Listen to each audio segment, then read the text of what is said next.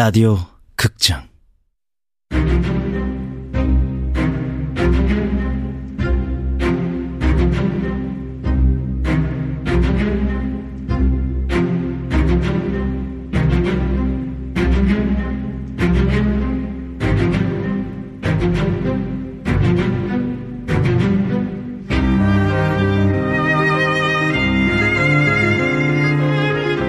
선량한 시민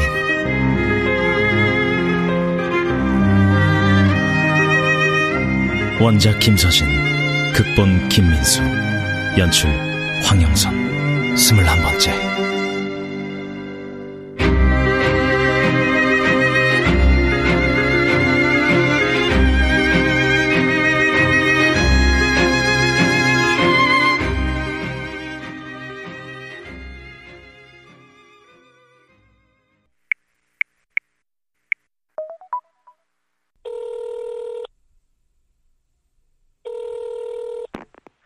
창수구나. 아, 네. 잘 지내셨어요? 아버지 안부, 그러니까 수술 경과도 여쭤볼 겸 전화했어요. 어머니도 어떻게 지내시나 궁금하기도 하고. 고맙다. 다행히 우리는 모두 편안하게 보내고 있어. 아, 예. 조만간 한번 찾아뵈려고 하는데. 괜찮아. 일부러 내려올 거 없어. 아버지도 원치 않으시고. 어머니도 원치 않으시고요? 우리 곁에는 하느님이 같이 계셔. 아니, 그게 무슨... 너는 잘 지내지? 돈은 있고? 있어요. 그런 걱정하지 마세요. 그래. 창수, 너는 뭐든 알아서 잘하니까 그럼 된 거지 뭐. 다시 말하지만 우리는 다 잘 있으니 신경 쓰지 말어. 예. 그만 끊었으면 하는데. 네. 안녕히 계세요.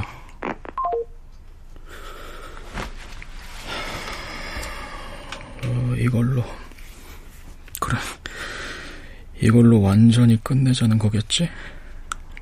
상관없어. 끝났어. 나도 끝냈어.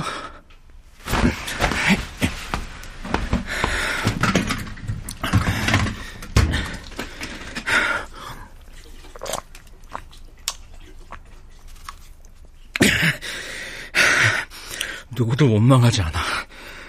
집을 떠난 후에 보여준 나의 무심한 태도, 불성실한 삶이 이런 결과를 만들어냈을 테니까.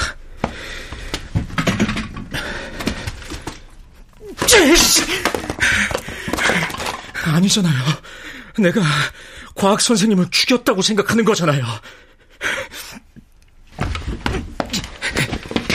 나는 그게 당신들로부터 물려난 진짜 이유라고 생각해.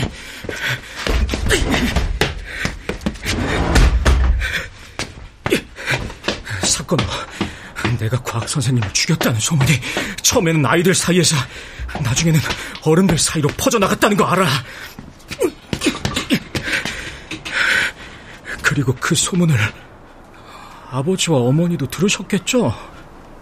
하지만 집에선 아무도 과학 선생님과 관련한 이야기를 꺼내지 않았어요.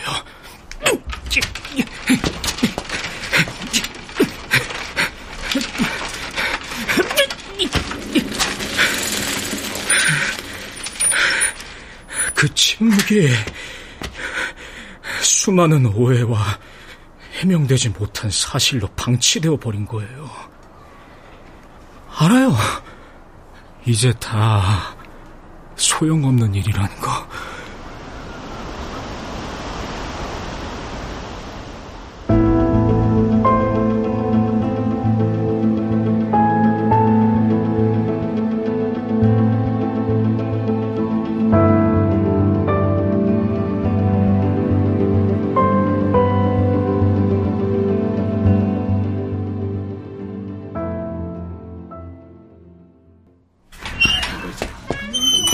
안녕하세요. 어서와, 총각.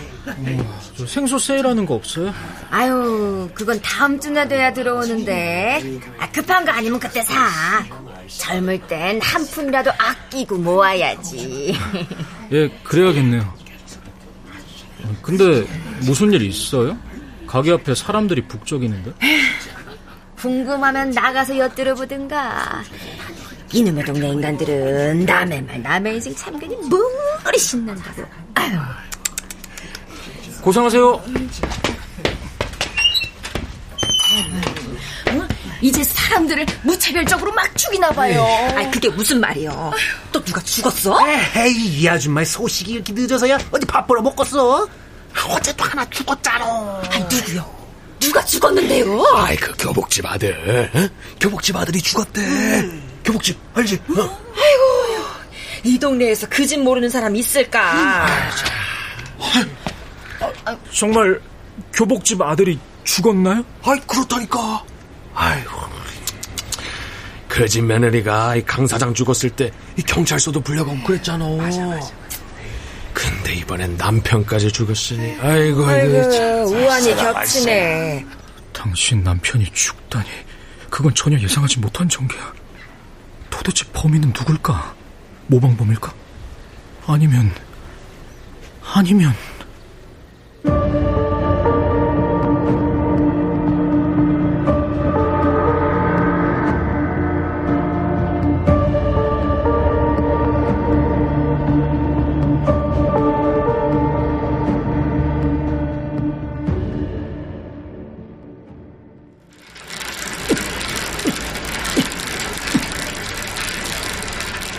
또 당신이야?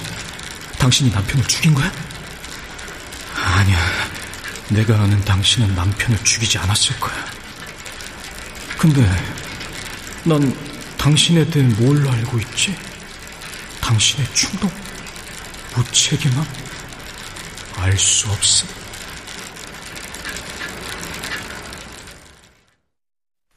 아이고.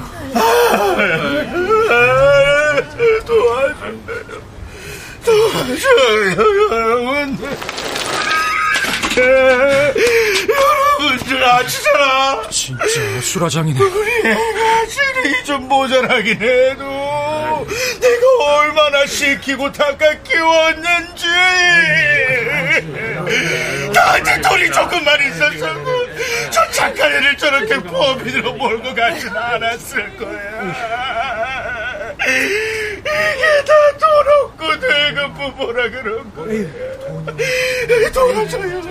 여러분들 우리 좀 나을 수 있게 도와줘요. 노인네 불쌍해 어째. 저러다 숨 넘어가지. 저기요 여러분들 진정 좀 하시고요. 예? 아니 저기 나온다. 야야야 소장 나오라니까. 김순경 네가 왜 나와? 야 소장 나와 소장. 예? 밥 얻어 처먹고 다닐 때는 돈에 잘만 빨빨거리 다니더니 왜 안 나와? 왜 여기 와서 이러세요? 이런다고 해결될 일이 아니라고요. 어제 사건이 다시 발생했잖아. 그럼 전도사는 범인이 아닌 게 되잖아.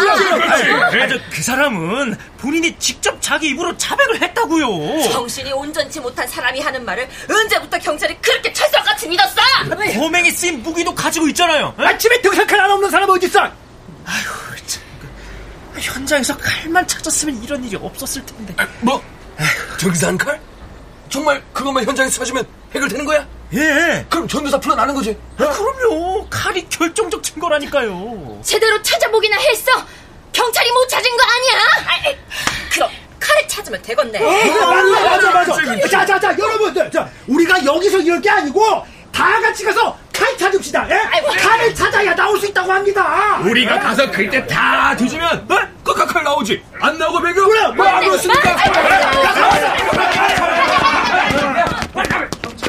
엄청난 단결력이네. 아휴, 다 때려치우고 장사나 하든가 해야지. 에휴, 저 소장님은요? 아이 보면 몰라요. 숨어 있잖아요. 나갔냐? 예!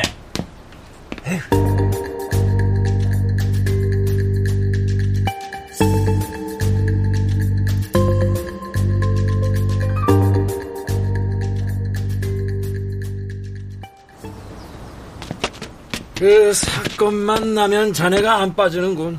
아니, 소문 듣고 와봤어요.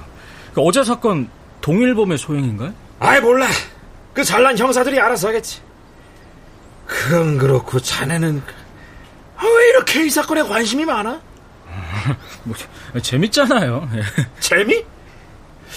자네는 이게 재밌어? 사람이 죽어나가는데? 아유, 왜 이렇게 까칠하세요? 근데 칼만 찾으면 정말 범인이 다 밝혀지나요? 뜬금없이 칼은 왜? 여기 모여있던 사람들 칼 찾으러 간 거잖아요. 칼만 찾으면 전도사 빼낼 수 있다고. 뭐야? 그냥 제풀에 지쳐간 거 아니었어? 그 사람들이 정말...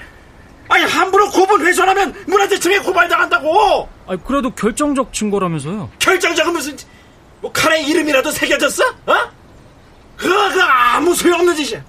전도사 저놈이 자백했는데 뭐 어쩌라고. 그리고 자네도... 저는 왜요? 더는 이 사건에 관심 두지 마. 알겠어? 말끔 마다 재미지. 아유, 재미라. 심기가 보통 불편한 게 아니시고. 야,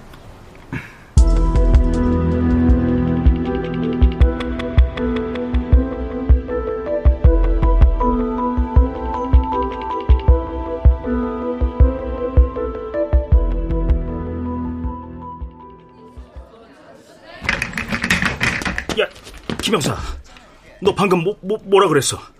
칼을 찾았다고요? 어떻게 찾았는데?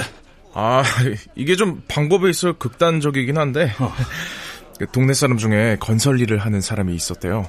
그래서 그 사람이 놀고 있는 포크레인을 동원해서 근처 흙을 닥치는 대로 파서. 파출소장보다 낫구만. 그래도 거기가 고분 근처라. 야, 각설하고 그 칼은 받아왔어? 주민 중 한 분이 지금 가지고 오고 계세요. 아, 근데 그 찍은 사진을 먼저 보내주셨거든요. 자, 여기.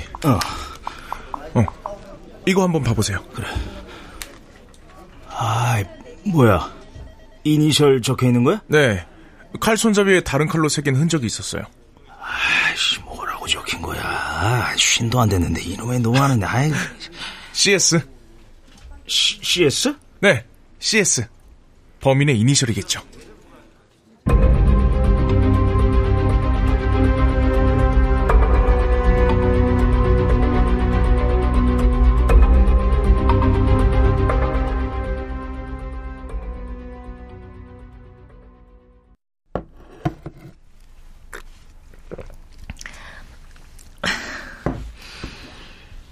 당신 부검 때문에 장례는 이틀 늦게 진행된 거야.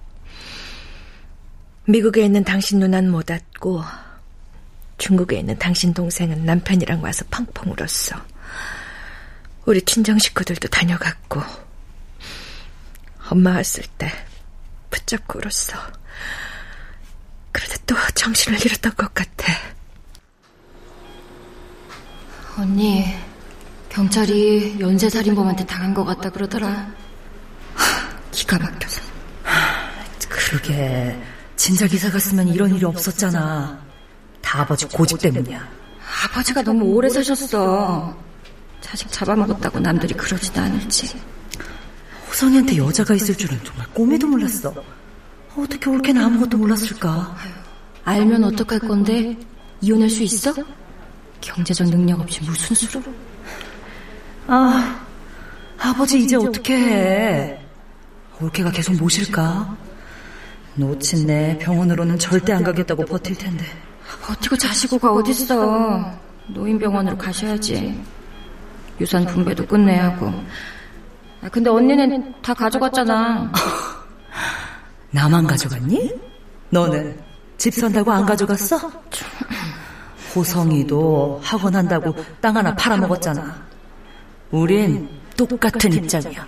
에휴, 지금 아버지 재산이란 게 있긴 있나? 왜? 집도 있고 현금 가지고 계시잖아. 액수는 아무도 모르지만. 당신에게 여자가 있었다. 여자가 있었다.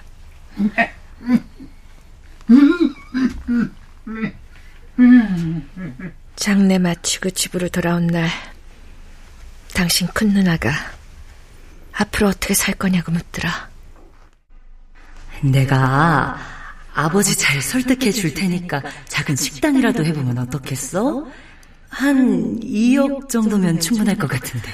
아니요, 저는 애들과 아버님 모시고 살 거예요. 그거야 우리가 알아서 해도 되고. 옳게는 옳게 걱정하네. 그동안 고생했는데 앞으로 계속 고생할 거야? 고생해야죠. 나 편도 없는데. 그게 끝이 아니겠지. 다시 와서 이런저런 얘기를 또 늘어놓겠지. 그건 그렇고 당신에게 정말 여자가 있었다.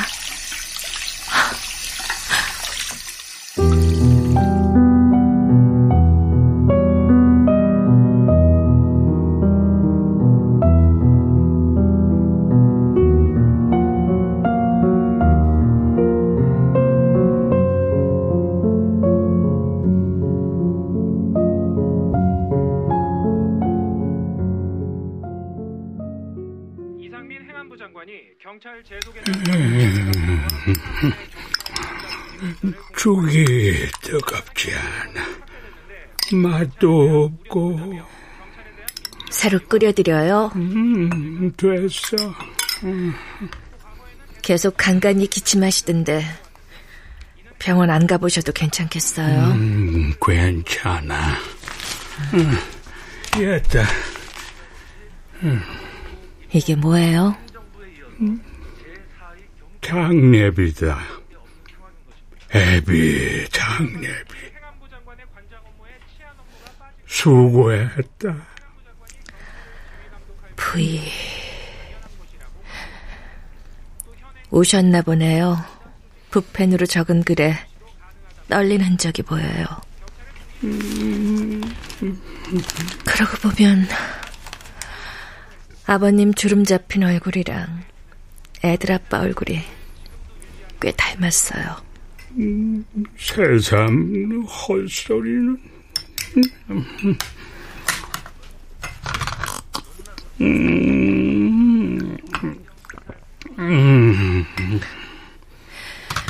치울게요.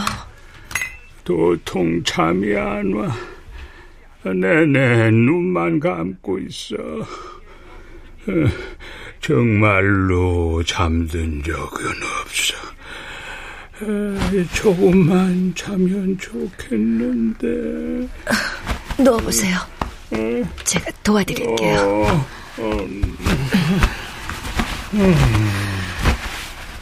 자, 눈을 감고 하나, 둘, 세 보세요. 잠이 올 거예요.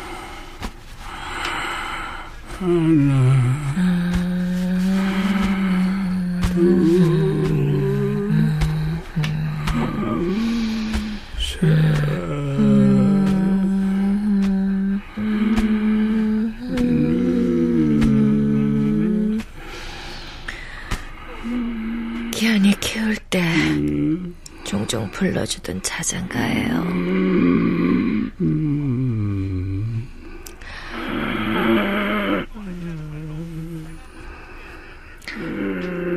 잠이 오네요. 잠이 쏟아지네요.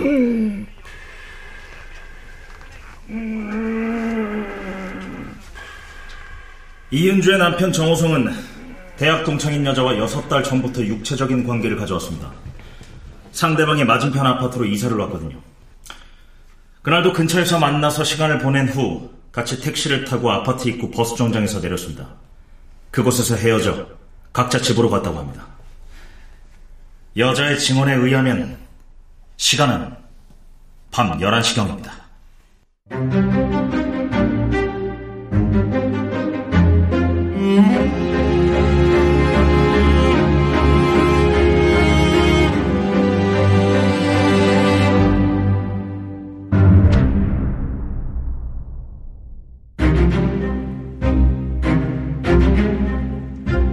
라디오 극장 선량한 시민, 김서진 원작, 김민수 극본, 황영선 연출로 21번째 시간이었습니다.